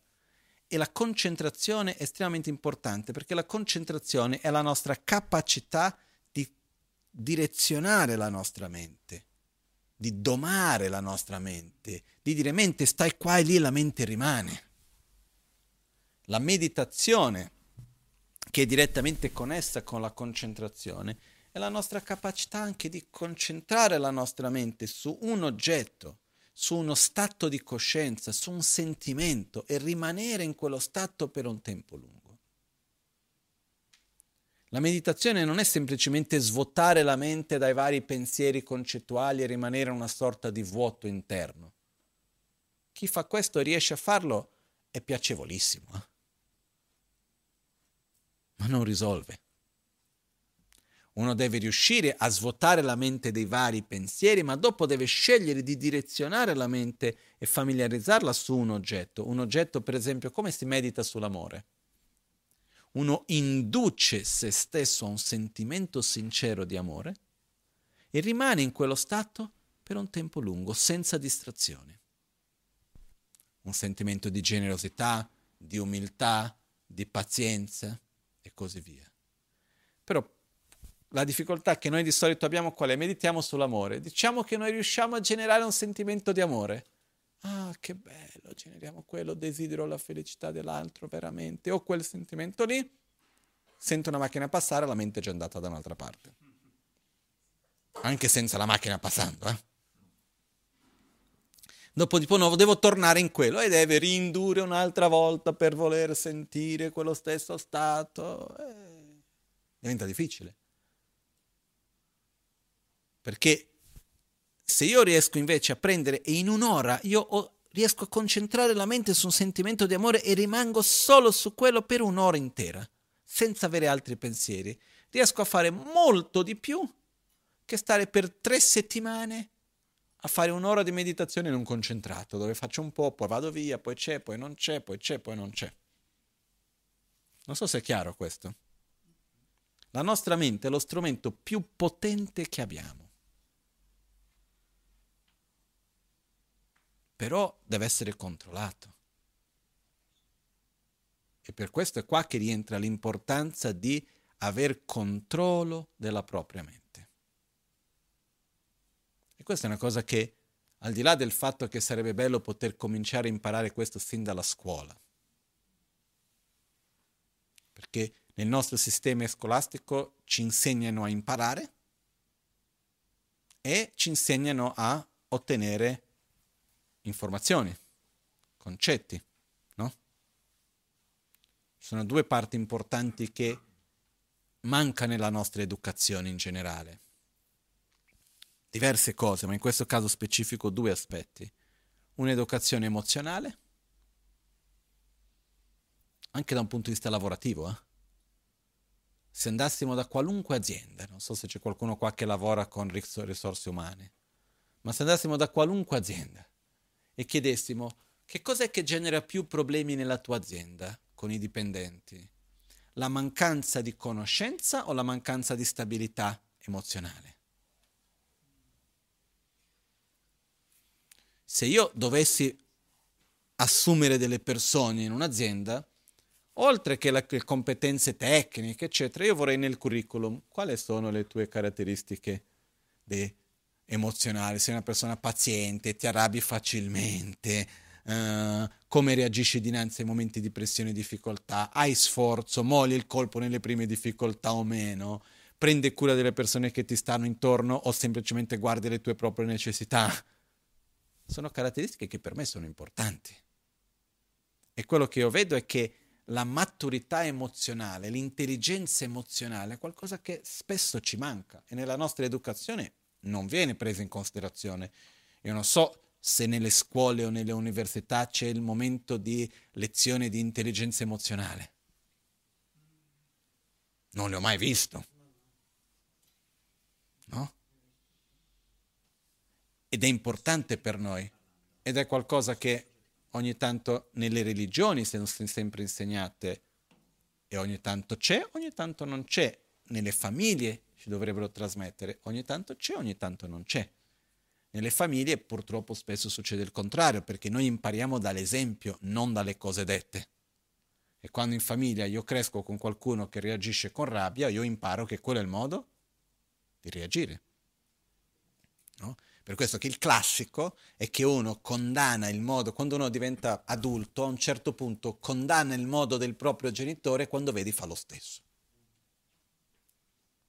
Perché ha imparato in quel modo lì, anche se concettualmente riconosce che quella condotta non va bene, ha imparato. E l'altra cosa che dovremmo imparare, oltre che avere un'educazione emozionale, se non l'abbiamo ricevuta cerchiamo di farla per noi, L'altro aspetto è imparare a gestire la nostra mente, direzionare la mente, avere concentrazione, saper utilizzare la mente come un, una risorsa preziosa e importante della nostra vita. Imparare a concentrarsi, imparare ad analizzare, tante di queste cose ci sono, ma non in un modo consapevole effettivamente. No? Saper meditare è estremamente utile quello che oggi spesso si parla della meditazione, mi dispiace dirlo così, però molte volte è un modo di, in inglese si direbbe oversimplifying, no? di semplificare fin troppo, quasi di sminuire. La meditazione spesso viene vissuta come un metodo per rilassarsi e per ragioni di salute, fa bene al cuore, fa bene alla pressione, questi sono gli effetti collaterali positivi. Ma saper bene meditare vuol dire saper direzionare la propria mente, imparare ad avere controllo della propria mente. E l'obiettivo è che uno stia sempre in stato meditativo, quando sta meditando e quando non sta meditando. che la mente sia sempre sotto controllo, è un po' come prendere le redini della nostra mente e tenerli sempre lì sotto controllo. E non che la mente va così, libera. E questo uno deve allenarsi. Questo è il secondo allenamento che Buddha ci descrisse. Allenarsi in concentrazione. Ter- perché viene prima la moralità e dopo la concentrazione? Perché per riuscire a sviluppare concentrazione uno deve avere moralità. Perché uno deve riuscire a evitare certi aspetti e coltivare altri nella propria vita. Caso contrario non riuscirà a generare. Per esempio, per avere un buon livello di concentrazione dobbiamo eliminare le distrazioni. E qua ci vuole moralità. Ci vuole la capacità di dire questo mi fa bene, lo faccio, quello mi fa male, lo evito. Ci vuole costanza, non è ovvio. Però nel nostro piccolo dobbiamo cercare nel meglio di coltivare concentrazione, coltivare consapevolezza. E la terzo addestramento, oggi abbiamo parlato un po' di più di quello della moralità, quindi moralità, secondo concentrazione, il terzo saggezza. Saggezza è una volta che io ho moralità e ho concentrazioni, è come se avessi preso totale controllo di un uno strumento estremamente potente, di una macchina molto potente, di un aereo, di un qualcosa molto potente. La domanda che viene dopo, una volta che ho quel controllo, dove vado con questo? C'è chi, per esempio, si perde perché ha questa macchina bellissima ed è così contento della propria macchina che non fa altro che fare il giro del quartiere nella macchina e mentre nella macchina guarda che bella macchina, oh ah come ti voglio bene macchina, guarda che bella che sei, guarda perché questo, perché quell'altro, e rimane preso dalla macchina, invece di capire che la macchina serve per andare da qualche parte. Esiste il pericolo che quando uno riesce ad avere una vita equilibrata su tanti aspetti, quindi partiamo dalla moralità, avere un, un controllo della mente, eccetera, eccetera, di intrappolarsi in questo stato, rimanere in questo stato, tra virgolette, meditativo, liberandosi dalle preoccupazioni, entrando in stati di neutralità mentale, una sorta di beatitudine interna. Però la vita passa e uno non ha coltivato amore, non ha coltivato soddisfazione, non ha coltivato saggezza, non si è, non è cresciuto da questo punto di vista. Perciò una volta che uno ha moralità e concentrazione, la terza cosa importante è allenarsi in saggezza che avere una visione coerente della realtà e allenarsi in saggezza e in mezzo a tutto questo in amore. Questi sono i due punti fondamentali. L'amore viene già dalla moralità. Alla base della moralità ci deve essere l'amore, l'altruismo, il rispetto, eccetera. E poi dopo c'è l'allenamento di saggezza, che è vivere la realtà in un modo coerente. Vedere e relazionarsi con ciò che è impermanente come essendo impermanente vedere e relazionarsi con ciò che è soggettivo come essendo soggettivo. Adesso qua sto semplificando fin troppo, però questi sono i tre addestramenti. E come abbiamo detto prima, non c'è fretta di arrivare, c'è fretta di partire, di camminare nella direzione giusta, non c'è fretta di arrivare. Perciò cominciamo facendo le tre liste, che dopo verranno aggiornate nel tempo. Cominciamo a dire questo lo evito, quello lo coltivo partendo corpo, parola e mente. Ricordiamoci che ogni volta che un'abitudine non viene seguita, è come quel giro della pietra del vasaio che ritorna su di me ma non lo respingo ancora. Quindi vuol dire che gira più debole anche se sembra che ha la stessa forza. Perché se io ho quella ruota del vasaio che gira, a vedere così sembra che ogni giro sia la stessa forza, ma non si ferma da un momento all'altro, gradualmente perde forza se nessuno continua a spingerlo. No? Cioè che il motto perpetuo nessuno è riuscito ancora a crearlo, no? Tanti hanno provato. Perciò ci bisogna di dare forza se vogliamo che continui a girare. E quindi le nostre abitudini sono così. Se viene l'abitudine, si manifesta, ma io non la vado a nutrire fisicamente, verbalmente o mentalmente, come la ruota che gira, io non la spingo ancora. Quindi gira leggermente più debole. ritornerà ancora e non la rispingo ancora e gira leggermente più debole finché gradualmente indebolisce. Poi quando riesco posso anche addirittura fare la forza opposta, quindi generare un'abitudine opposta, ma questo è già un passo successivo. Ok? Perciò, per concludere, noi non siamo qua per puntare il dito addosso a nessuno, molto meno a noi stessi a dire no, guarda che questo è cattivo perché ho cominciato dicendo no se siamo mai litigati con qualcuno. Ovviamente sì, se no non saremo qui. Nel senso che se fossimo tutti illuminati saremmo da qualche altra parte ad aiutare gli altri, ma non saremo qui, no? L'unica ragione per la quale uno segue il buddismo è perché illuminato non è, no? Per dire, ogni tanto diciamo, ma tu sei buddista, non dovresti arrabbiarti. Ma io mi arrabbio proprio perché sono buddista, perché se fossi un Buddha non avrei bisogno di essere buddista, no? E non è che la regola non puoi arrabbiarti. Questo è interessante. Nel buddismo non abbiamo delle regole di che quello che il buddismo buddista può fare e di quello che il buddista non può fare. Perché non c'è nessuno che ci impone quello che possiamo fare o quello che non possiamo fare. Buddha semplicemente ha detto se fai questo ti fai del male a te e agli altri. Puoi fare tutto quello che vuoi, però ci sono le conseguenze. La rabbia fa male. Ah, ma tu come buddista non dovresti arrabbiare perché sai che non è giusto arrabbiarsi. Io sto cercando di cambiare una profonda abitudine. Quello che noi non dobbiamo fare se vogliamo seguire gli insegnamenti buddisti è far finta che non c'è.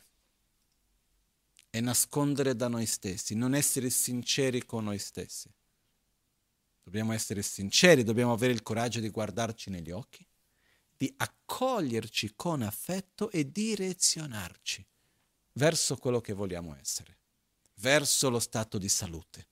Riconosciamo la malattia e camminiamo verso la salute, come individui, come società, ricordandoci che ogni individuo è ciò che crea la società. Per questo ogni volta che noi facciamo qualcosa e abbiamo una certa attitudine, noi stiamo contribuendo per la società, in un modo e nell'altro. Sia che facciamo parte di un'interdipendenza positiva o di un'interdipendenza negativa. Questo dopo dipende da ognuno di noi. Quindi anche quando noi guardiamo il mondo e vediamo che ci sono delle cose che non ci piacciono, eccetera, ma su tantissimi versi potremmo vedere, ma io cosa posso fare? Io posso essere, ognuno di noi, possiamo essere un'interdipendenza positiva nel nostro piccolo. E tutti i piccoli messi insieme fanno l'insieme del tutto. Ok? Quindi ognuno di noi fa il meglio dentro le possibilità che ha. Però ricordiamoci di essere sinceri con noi stessi e di non perdere tempo, perché la vita passa in fretta. Quindi se c'è quello che va evitato, va evitato, quello che va coltivato, va coltivato, con sincerità verso di noi stessi. Io ringrazio tutti per essere qui con il cuore aperto, con la mente attenta. Ok? Nessuno di noi è qua per una ragione di un obbligo di qualunque genere. Non abbiamo obblighi materiali, non abbiamo obblighi culturali o religiosi siamo qua perché crediamo che in qualche modo sia di beneficio per noi e quindi cerchiamo di fare un buon uso di questo al meglio delle nostre capacità. Okay? Io personalmente ricevo tanto beneficio in tutti questi anni, quindi ringrazio a tutti voi di dare anche a me questa opportunità. Okay?